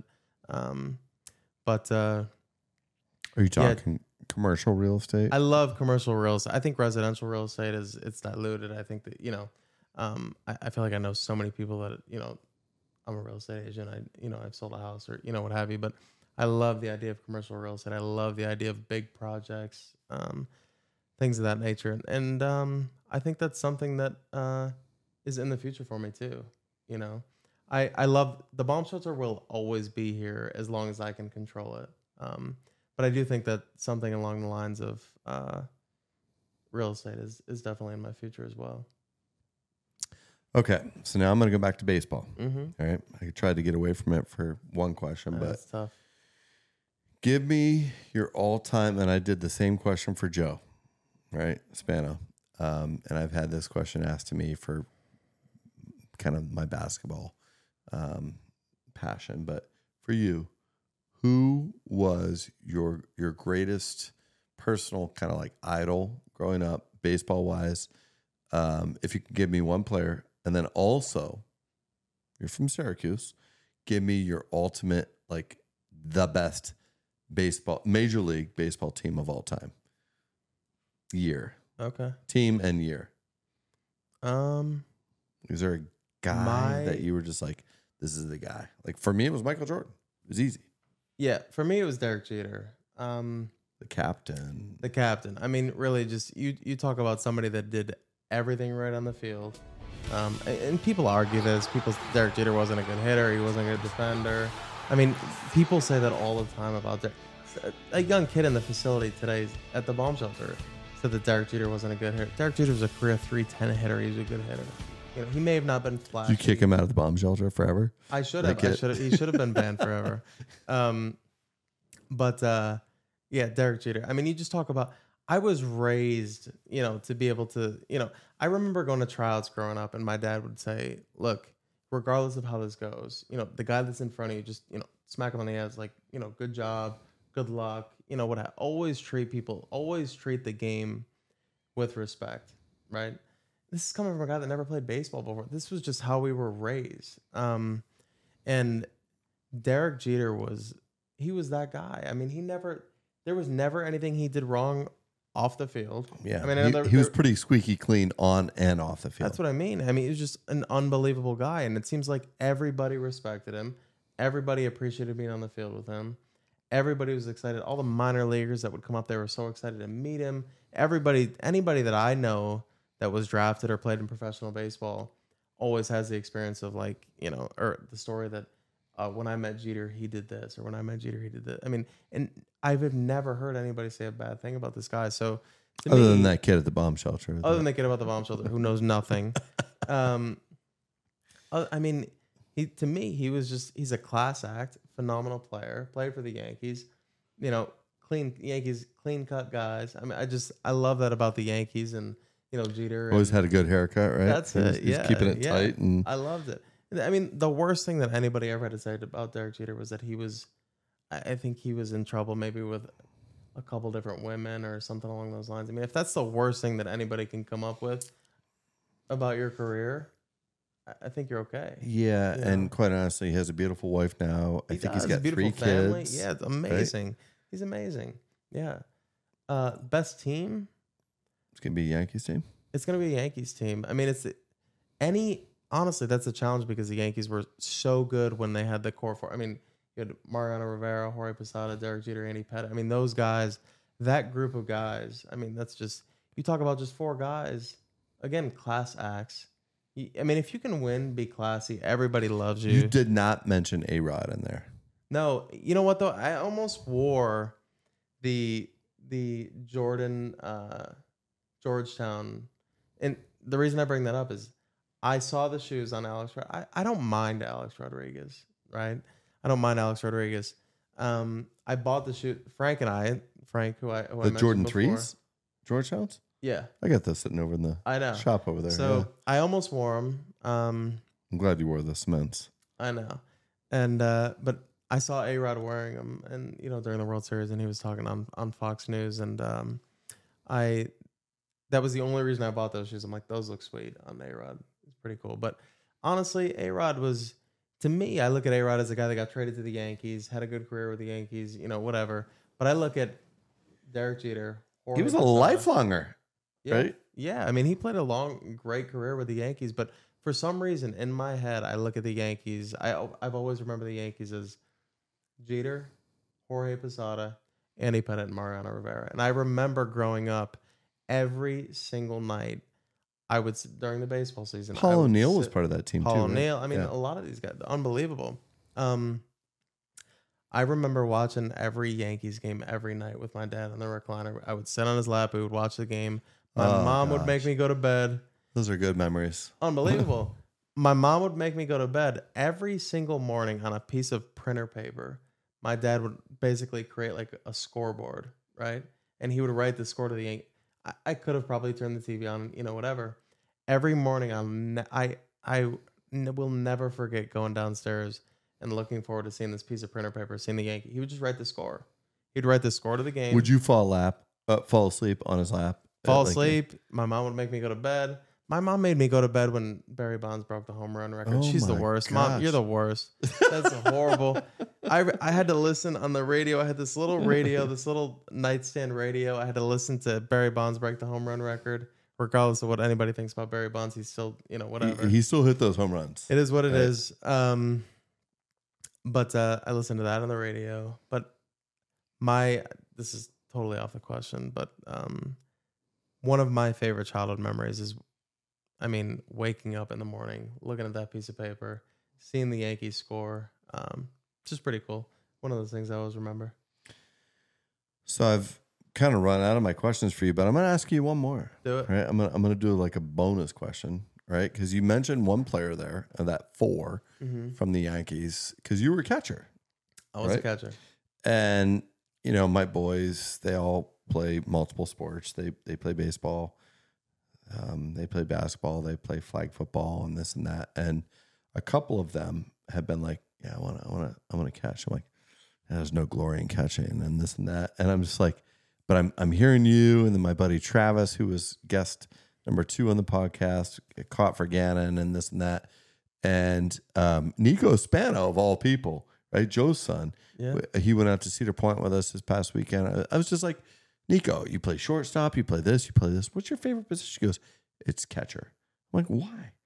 And he's just like, it is because I feel like I'm in control of the situation.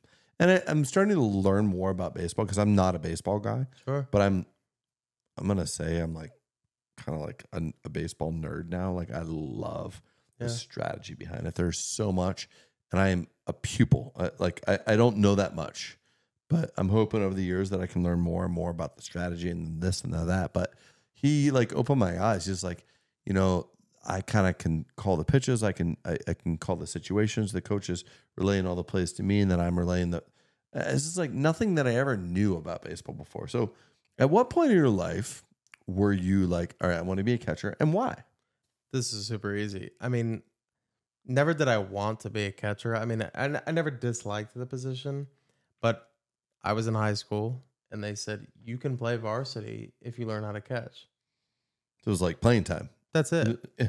That's it. I mean, you do what you're told, right? I mean, that's again, it goes back to the way that you were brought up, and a lot of this, I feel like, you know, for for some young kids, it, if if there's one big piece of advice that I can give, it's just, I don't want to say do what you're told, but you know, if Find your role. If you're given an opportunity, just accept it and you know, just embrace it and you know, whatever. I mean, I, you can play. var- I'll never forget. You can play varsity if you learn how to catch.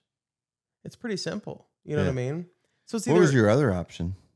play JV, Yeah. and that wasn't an option. Yeah. So I that one I learned how to catch. I mean, there, there's a guy by the name of Tim Alexander. He's now a the full time area scout for our area, actually in Pennsylvania for for the New York Yankees.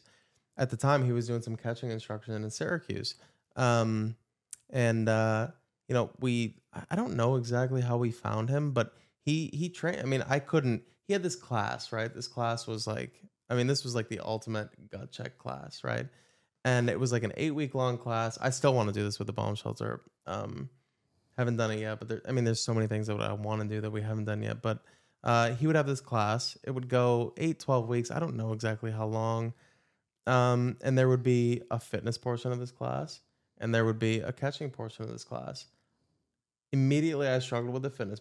Now, mind you, I like I said, I grew up in the inner city where it's not like we we went without or anything. I don't want to portray it as that. It's just we didn't I didn't know about like the extra baseball training or you know the all these other things. I, I had no idea. You know, Mhm. I played a little. I didn't play travel ball until I was you know later years in high school. Um, so you know there was a fitness portion. I remember having to learn how to jump rope. Had no idea how to jump rope. Uh, made that a priority immediately because it was crazy embarrassing the first session. Um, had no idea how to block a baseball. Um, you know, as opposed to trying to catch everything. Uh, there was just so many different things that this guy had he taught me. Tim Alexander, I mean, he's he actually did a camp for me at the bomb shelter, um, a few months back, and uh, so that was a really cool full circle moment uh, in my Wow. life. And uh, so yeah, I mean, it was it was either So opportunity. I fell in love with the position. That's it. Yeah, but then ultimately I did fall in love with the position. I don't know that it was I fell in love with it because I got a chance to play varsity, or I fell in love with it because the amount of work that I put into it, you know, allowed me to fall in love with the position. But um, or whether it was Tim. I mean, it was um, it was uh, it was neat. I mean, I honestly looking back at it, I don't know that I would have played college baseball at the level that I played at if I didn't become a catcher because in baseball catching gives you a little bit of leeway for hitting and it just gives you if you can defend if you can catch you're you're wanted in a lot of places. So Mhm. uh a little bit of i wanted to catch a little bit of i was forced to catch a little bit of my dad probably smacked me in the back of the head and said you're going to play varsity so you're going to learn how to catch. You know a combination of the three but yeah. All worked out, right? it all worked out. Here we are. Yeah. So, you ready for the next baseball analogy, which is you know one of my favorite kind of sections of this podcast, which Yeah. is the the Sawbones seventh inning shoe stretch. yeah So, I mean, you know me, I'm a shoe guy. mm-hmm. I know you. You like your shoes too. Yeah. So let's let's let's hear what you're wearing. I know what you're wearing. I mean, I've seen them. I have them. But let, let's hear what you're wearing, why you like them, and then I'll do the same. Yeah, so honestly, um I have an, I am a shoe guy. Um but I have always been I remember growing up it was like okay, you got your school shoes, you got your play shoes, right?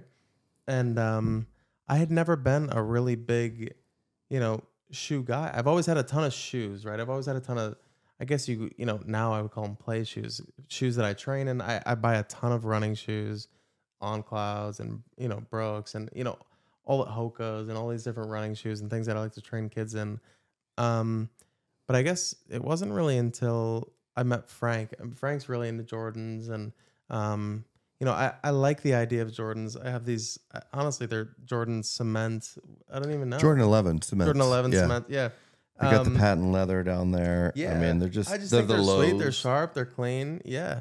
Um, but it wasn't really until I met a handful of people in my life that are like, you can still wear Jordans and like dress them up. Like Jordans aren't just a basketball shoe. I guess I always Oh, had that in my head.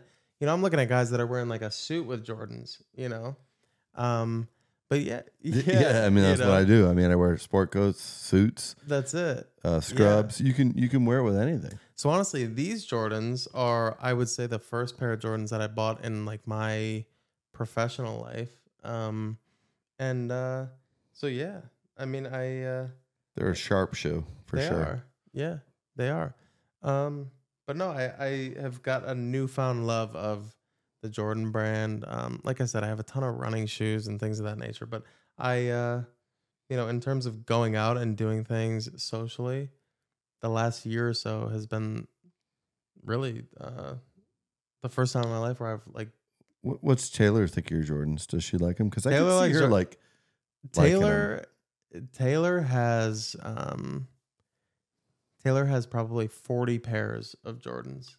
Taylor loves. I did not know that. I knew Yeah. that she liked Jordans, but I didn't know Yeah, that she had. Taylor will entertain you on a podcast as well if you ever need a guest. But uh, she, yeah, Taylor's a I'm a little embarrassed because she's like rivaling my Jordan collection. yeah, Taylor's great. I mean, she she has an unbelievable amount of Jordans. So Maybe what would be her- cool is if we did an episode.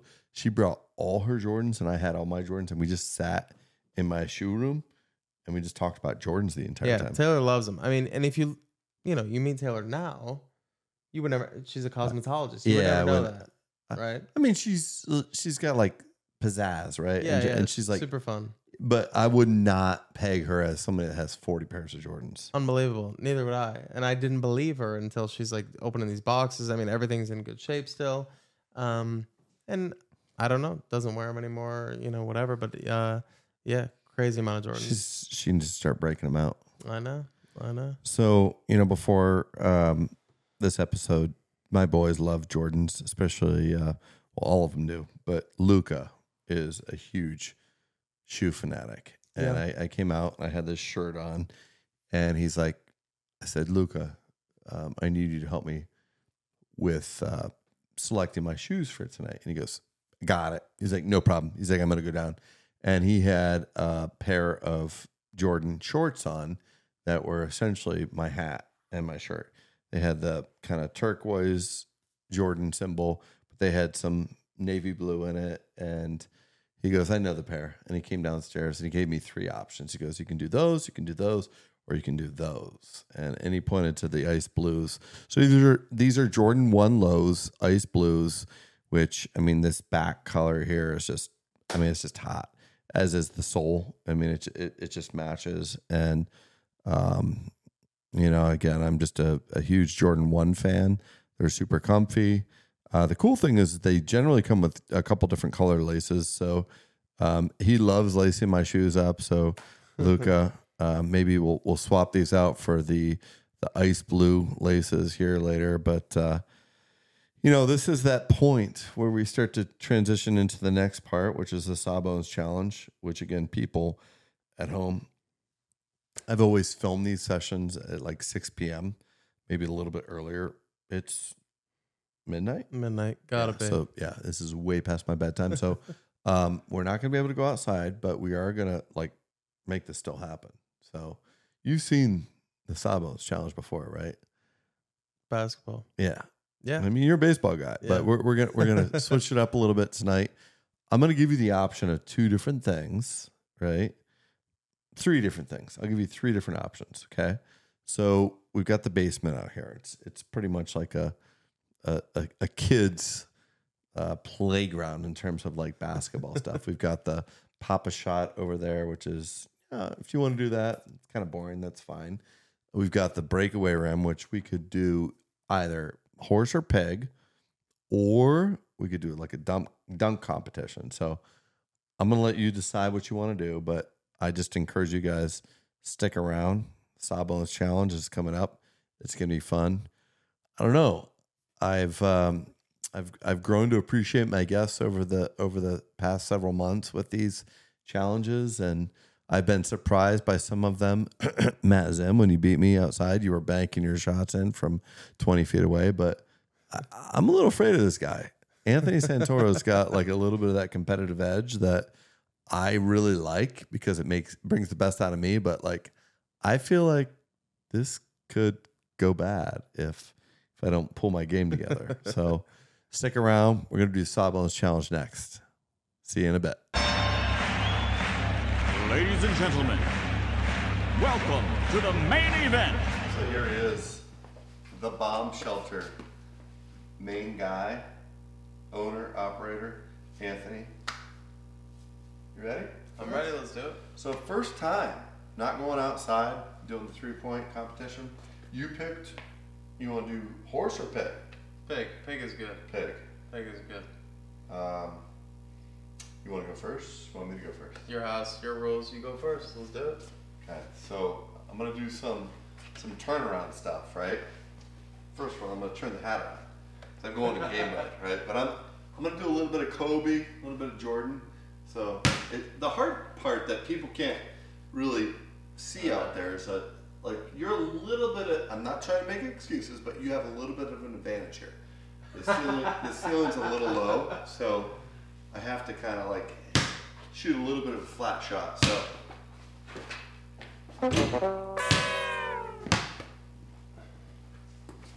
I don't have to repeat that shot. no, Okay. nope, you're good.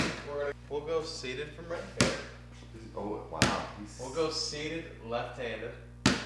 he is really. Oh. All right, so I'm gonna do. I don't know if the camera's gonna pick this one up. This is my Kareem.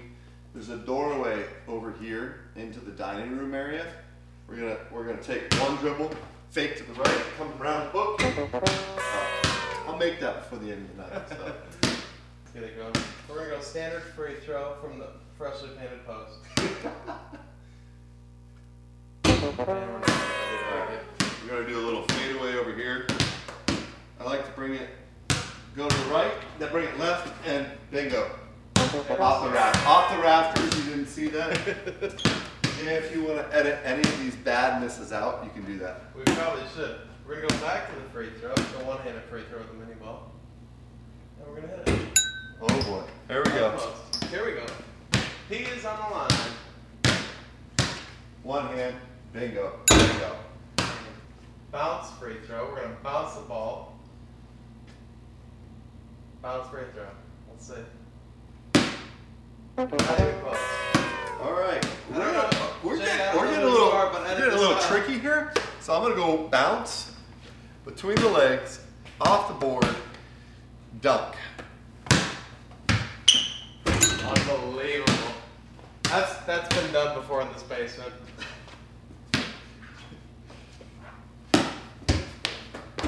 Oh, the baseball guy got it. All right, we're gonna do a little hook action here again. You gotta come this way, fake, come up, over, bingo. Unbelievable. That's called Kareem Skyhook, nothing but net. There you go, fake. You got it. Oh! Dang, this baseball guy's got something going on here. All right, we're going back Kobe. This time we're fading the opposite way. Fading right, fake left, go right. Oh, there it is. Dang, Like that. Dang. Is that what he wanted me to do? Um, yeah, I'm just gonna do another fadeaway. I mean, I'm gonna same thing. I'm gonna fake right, come back, look at the camera, fade, bingo. God. You're missing that one. You're missing that one. Cause I looked at the camera. right. Camera. Oh, that's a pig. We gotta peek. I don't even think I did it the right way. We gotta peek. Okay. Peek. That's a peek. So it's gotta be precise. Be ready. Oh! Couldn't quite grab it. We hit the. I'll We hit the camera. I'll still try it though. Oh, he's going for it. Um, this is grade seven. See me over there? I'm gonna do a fadeaway corner shot. I call this my Patrick Ewing shot, but dribbling left-handed, coming over to the goal sign, coming over, bingo. Ooh. That's gonna happen. Going alley left hand toss off the top of the wood, right hand down. Yeah. I, I, feel like I was off, off the ground by a notebook. That was pretty much it. I got a letter, folks. I got a letter. That's, that's a PP. PP. He's going to the dunk contest here. Oh! He likes it. I don't know if I even want to see that on video though. Yeah. Do I have to go that direction? I got that way. want. I'm coming. I'm going the other way. Left hand. Oh! yeah. Maybe off the ground for about a half a second. This is turning into a dunk competition. Terrible. Between the legs, off the back wall, catch it, and little windmill, little, little, little tomahawk. If you don't, go for the dunk. I wish that was on camera. What, what, what you don't realize is number one, I didn't attempt the dunk, so I get a second shot. Number two, the wine was so close to getting knocked off.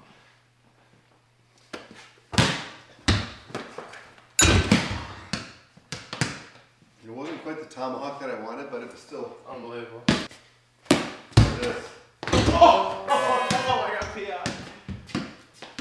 You don't have to go up this high, but what I'm gonna try to do, what I'm gonna try to do, I'm gonna come up here, and I'm gonna come under and just do a layup. Oh, just a little Dr. J, Oh. okay? So coming from in here, is it PI? To I P. got- I got a P. You have PI, PI. Yeah. Okay, here we go. Unbelievable. Did it go in? Sure did. Honestly, couldn't see it. Oh! That's game. That was close. I know. Yours went right in how? Folks, His house, his rules, his game. But Winner. go to the bomb shelter. That's where you learn how to hit, how to Yeah. catch, how to field, Not this. all that. Yeah. Did it go in? Yeah. It went in. It went in. Take care. Hey, everybody, welcome back from the Sawbones Challenge basement version. Um, again, Anthony, just want to thank you for for taking the time tonight to come on, um, keep me from my normal routine of going to bed at eight thirty. um, it's been a lot of fun. I always enjoy hanging out with you. It's always fun and and getting to know more about who you are, your story, and um, I, I, again, I'm not just saying this because you're sitting here, but I've always had a lot of respect for you personally and professionally. You're a risk taker. I love that. And you're tremendously successful. And you will continue to be. I mean, as long as you want to continue to be that entrepreneur that you are, which I think will be probably the rest of your life. Yeah, likewise. I appreciate it. And thank you for having me. I, I do. I, I- mean, I know that there's so many people that you could have on this, and you know, so many people that you know, and you know, things of that nature. So I, I do. I really appreciate it. I'm excited to be here. I'm glad we could, we could work this out. Yeah, so no salute. doubt. So, in kind of closing, I always ask my Mhm. guests, like, if you could envision yourself, I know you're young, but five, ten years down the road, where do you see yourself, both personally and professionally? Um, personally, is easy. Honestly, I, I just hope that I, in five or ten years, I ho- I I hope that I have created a a positive impact on the baseball community in Erie. Um, I hope that people can say that uh, the bomb shelter, Anthony, Frank Fraschetti, Nick Santoro, Joe's. I mean, anybody that's involved with myself or my organization, I hope that we can say that we've created a, a positive impact. Um, I, I think that you know by putting a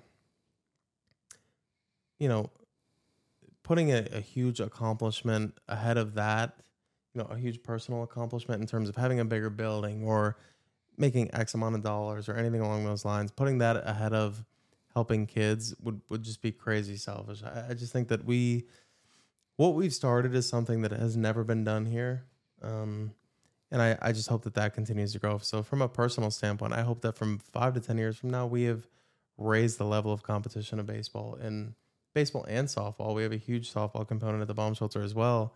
Um, honestly, that's all I, I I can hope for. You know, that's all I can hope for from a personal standpoint. Family, kids. I mean, because I, I, I look at you as being like, Yeah, I, I kind of want you to Yeah. be my dad.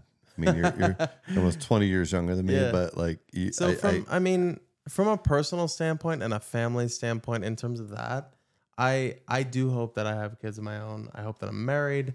Um, you know, I have a beautiful girlfriend Taylor right now. Um, I hope that things continue to work out the way that they are right now. Um, you know, and then I hope that you know my kids just honestly, I I would be okay if my kids didn't play baseball. I'd be totally fine. I just want my kids to be able to grow up the way that I was brought up. I want my kids to be able to, you know, have a, you know, I think, again, I don't have kids, but I, I think that every parent's goal is to, you know, is for their kids to be further successful than they are, right? I mean, um, so I hope that I have kids that can just be productive members of society and, you know, uh, help people the way that we've helped people and, um, you know, just just be good people, be door holders, right? Be be Oh, good people. Amen to that. You know what I mean? Just be be someone that you know can that is willing to lend a hand to another person. You know, whether it's you know whether they're paying you for the service or whether they're not paying you for the service or what have you. It really doesn't matter. Just be one of the best quotes I've ever heard was just be a door holder. That just means so much more than holding a door. Be the person that's willing to look behind you when even though you don't know that there's anybody behind you, um, turn your head. Don't be lazy. Turn your head and look around and see what's going on. And you know, I don't know. I just hope that I, you know, I hope that if I do have kids, if I'm fortunate enough to have kids, if I'm fortunate enough to have kids, that they're healthy and that they um, take care of people the way that we strive to take care of people every day. That's all. Beautifully said. Um, your door holder um, story means a lot to me. Yeah. I was literally, literally talking to my buddy Travis Bazell Yeah. today about this as I was driving back from Hocking Hills, Ohio. I was just north of, uh, I don't know exactly where I was. I was just north of Polaris, uh, uh, north of Columbus, and we were heading there. And Anthony and Luca, Anthony was in the front seat, Luca was in the back. Santino came back with Karen the day before. Um, and we were just talking about like society and how critically important it is to like teach the future generations the importance of like giving back and being respectful and this and that. And just like my thing for my boys is like leaving the world in a better place than it is when you found it, right? No if you're in the bathroom, there's a piece of paper towel on the floor, like pick it up, throw it away. If there's a mess here or this or that, but like holding the doors for people. And yeah, it's great if you get that thank you, uh, which we all want, but if you don't get it, you at least did the right thing. And Yeah. today, right after that conversation, I was very proud to say that we stopped. We had to get gas. We went to a Sheets gas station, and Anthony literally went up to the door and he opened it up and uh, held it for me and Luca. I was like, "Thank you, Anthony." He's like, "You're very welcome, Dad." Then he ran inside, opened up the next door, and he held it not only for me and Luca, but the next guy that was walking in, who did say thank you to him. And Anthony was like, You're very welcome. So it was just like, again, love the beautiful lessons. You have a great head on your shoulders. You're going to be tremendously successful. Um, I like to give plugs to all local businesses like Bomb Shelter. How do people get a hold of you? So we are very active on social media. Um, very active on social media, but honestly, word of mouth has been, I guess, like any business, word of mouth has been huge for us. Um, we are we I do my best to you know sponsor and take care of any sponsorship letter that comes across our you know table. We're just talking about that with a parent tonight. Um, I you know if there's anybody out there that is looking for a sponsor or whole sponsorship or anything along those lines, we we do our best to take care of everybody in that way. Um, What's your phone number? What's your website? Yeah, so we are we're on Facebook and Twitter and Instagram as Bomb Shelter Indoor Cages. Uh, website is bombsheltercages.com. Uh, phone number is 315-317-0129. Um, and we are honestly probably we have a very open door policy.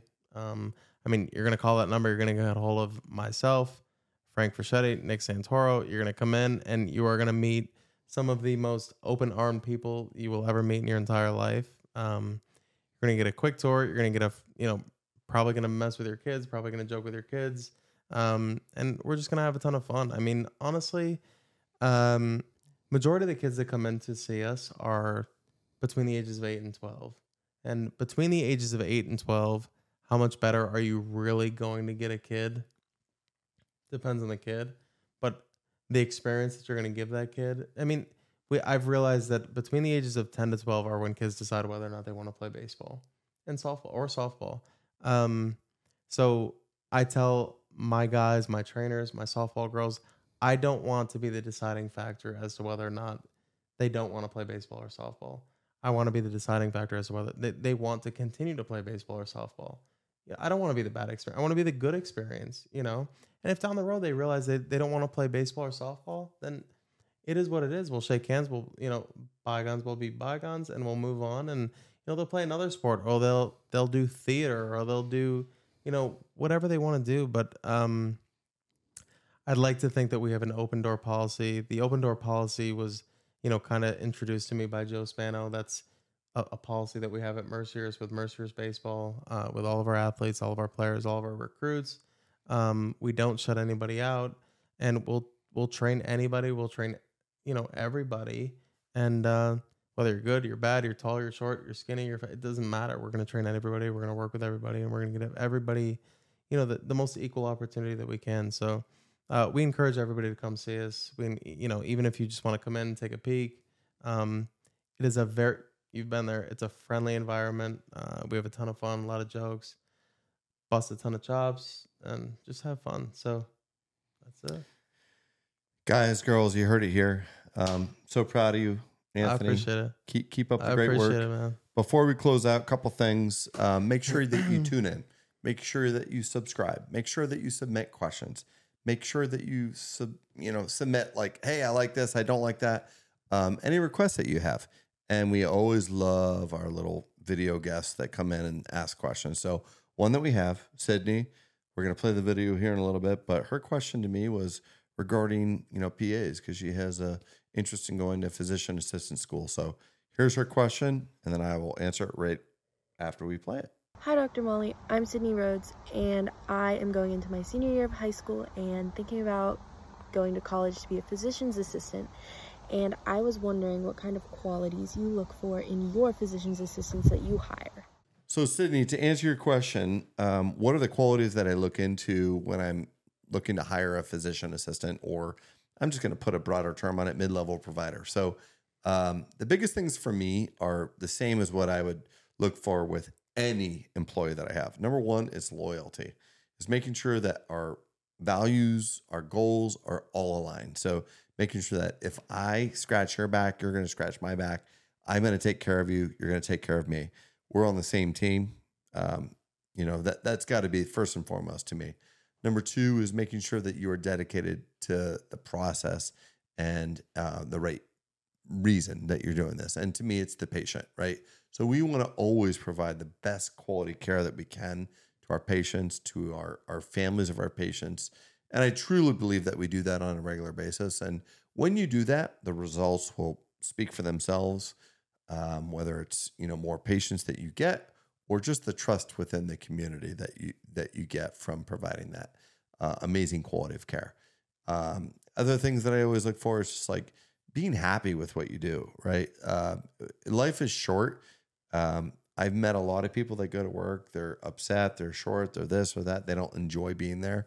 To me, if you don't enjoy being where you're at, doing what you're doing for a career, you should probably look for a new career. So um, I truly believe that for myself, for all my employees, for all my staff. But I hope that helped to answer your questions.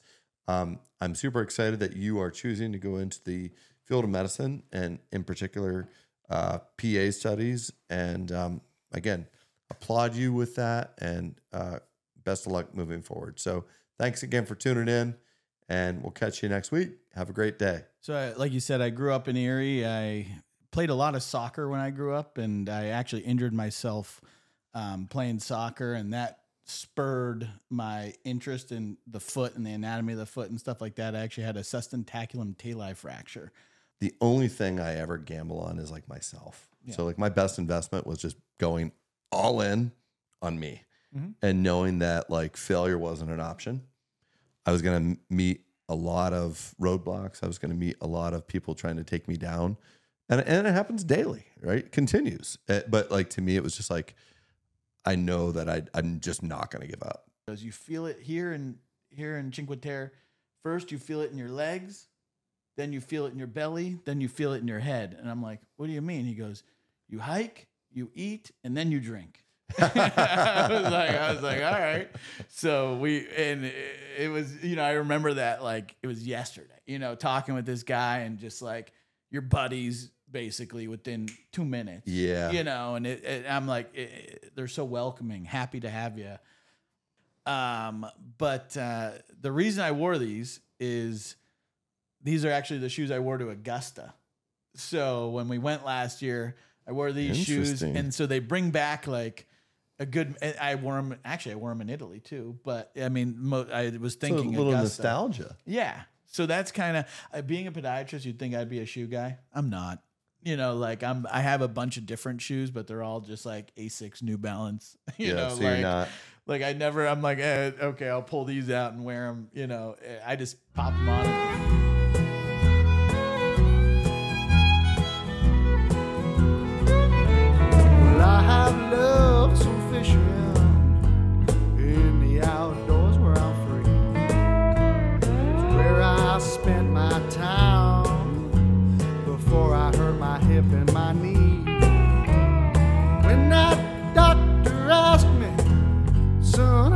Get in this condition? I says, hey, soft